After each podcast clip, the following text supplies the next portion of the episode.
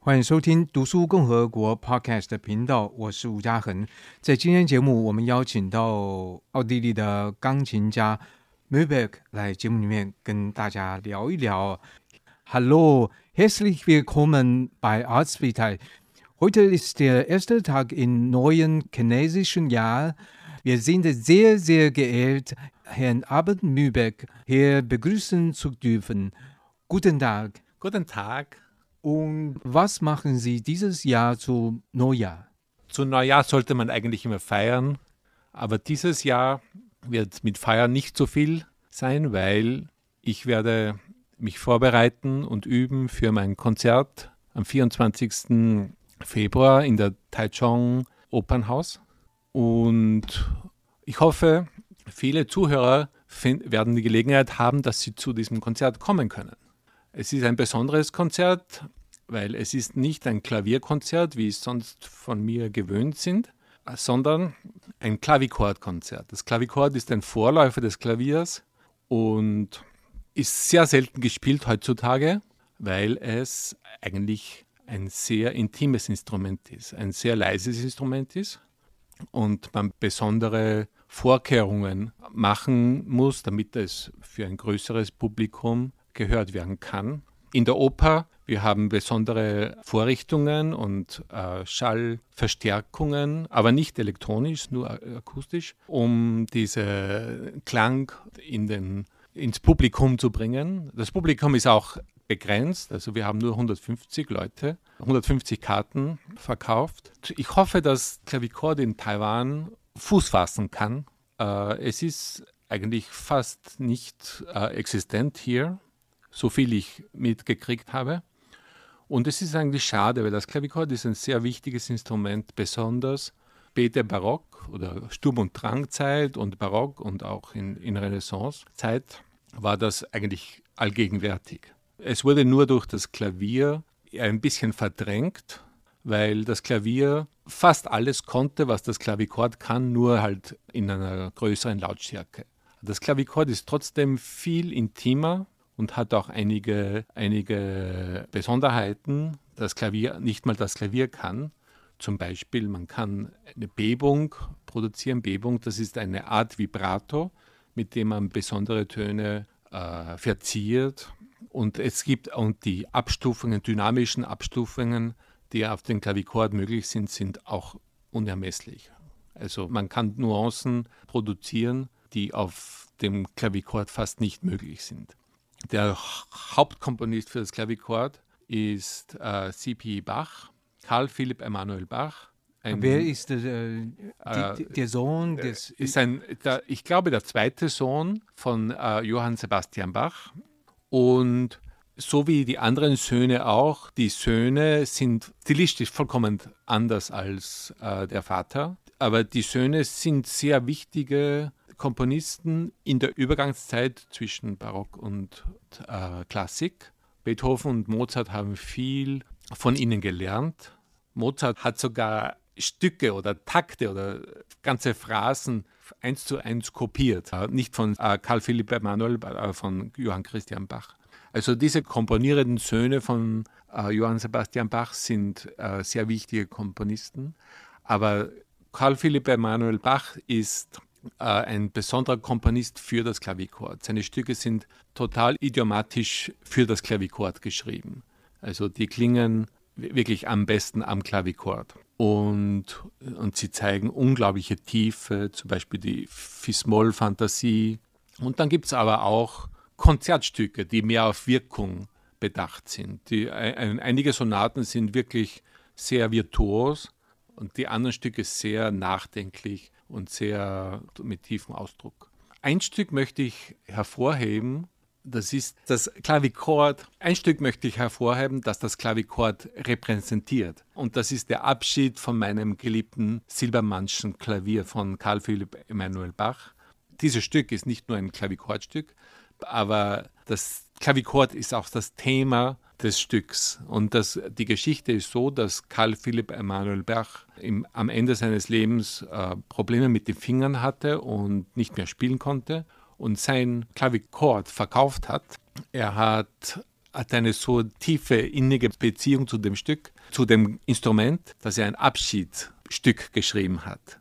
Und dieses Stück ist sehr ein wunderbares Stück und sehr ausdrucksvoll. Man hört wirklich, dass er, dass er zwei Personen sprechen. Eine Person wollt, möchte das Klavier behalten und das andere, die andere Person sagt, nein, du musst es, du musst es weggeben. Es muss, es braucht ja auch, es muss gespielt werden von jemand, der noch spielen kann. Und das Besondere ist, dass auch der Empfänger, äh, ein Komponist namens Grotthus, hat als Antwort auf dieses Stück auch ein Stück geschrieben, das heißt Die Freude über den Empfang des Silbermannschen Klaviers. Also dieses Stück ist zwar nicht im Programm, aber eventuell als Zugabe. Aber man kann dieses Werk auf Harpsichorde spielen? Ähm, am Cembalo ist das, man kann alles, aber es ist nicht gedacht für das Cembalo. Warum sage ich das? Es gibt eine Notation für diese Bebung. Diese Bebung, diese Art Vibrato, ist normalerweise nicht eingezeichnet. Das ist so wie im Vibrato auf der Violine. Man, man zeichnet das nicht ein, man macht das nach Gefühl bei wichtigen äh, Noten. Aber in diesem Stück hat Karl Philipp Emanuel-Bach die Bebung notiert. Und zwar mit drei Punkten und einem Legatobogen drüber. Weil nur das Klavichord diese Bebung machen kann. Deswegen wissen wir, dieses Stück ist für das Klavichord gedacht man kann es spielen auf Cembalo, man kann es auch auf Klavier spielen, aber ich finde, diese tiefe Bedeutung und diese Nuancen kann man nur auf den Klavichord rausbringen. Wunderbar. Ich würde vorschlagen, nun eine Komposition für Klavichord anzuhören. Und äh, was würden Sie wählen? Äh, vielleicht eine, natürlich eine Komposition von Karl Philipp Emanuel Bach. Ich würde die Fantasie in A-Dur vorschlagen.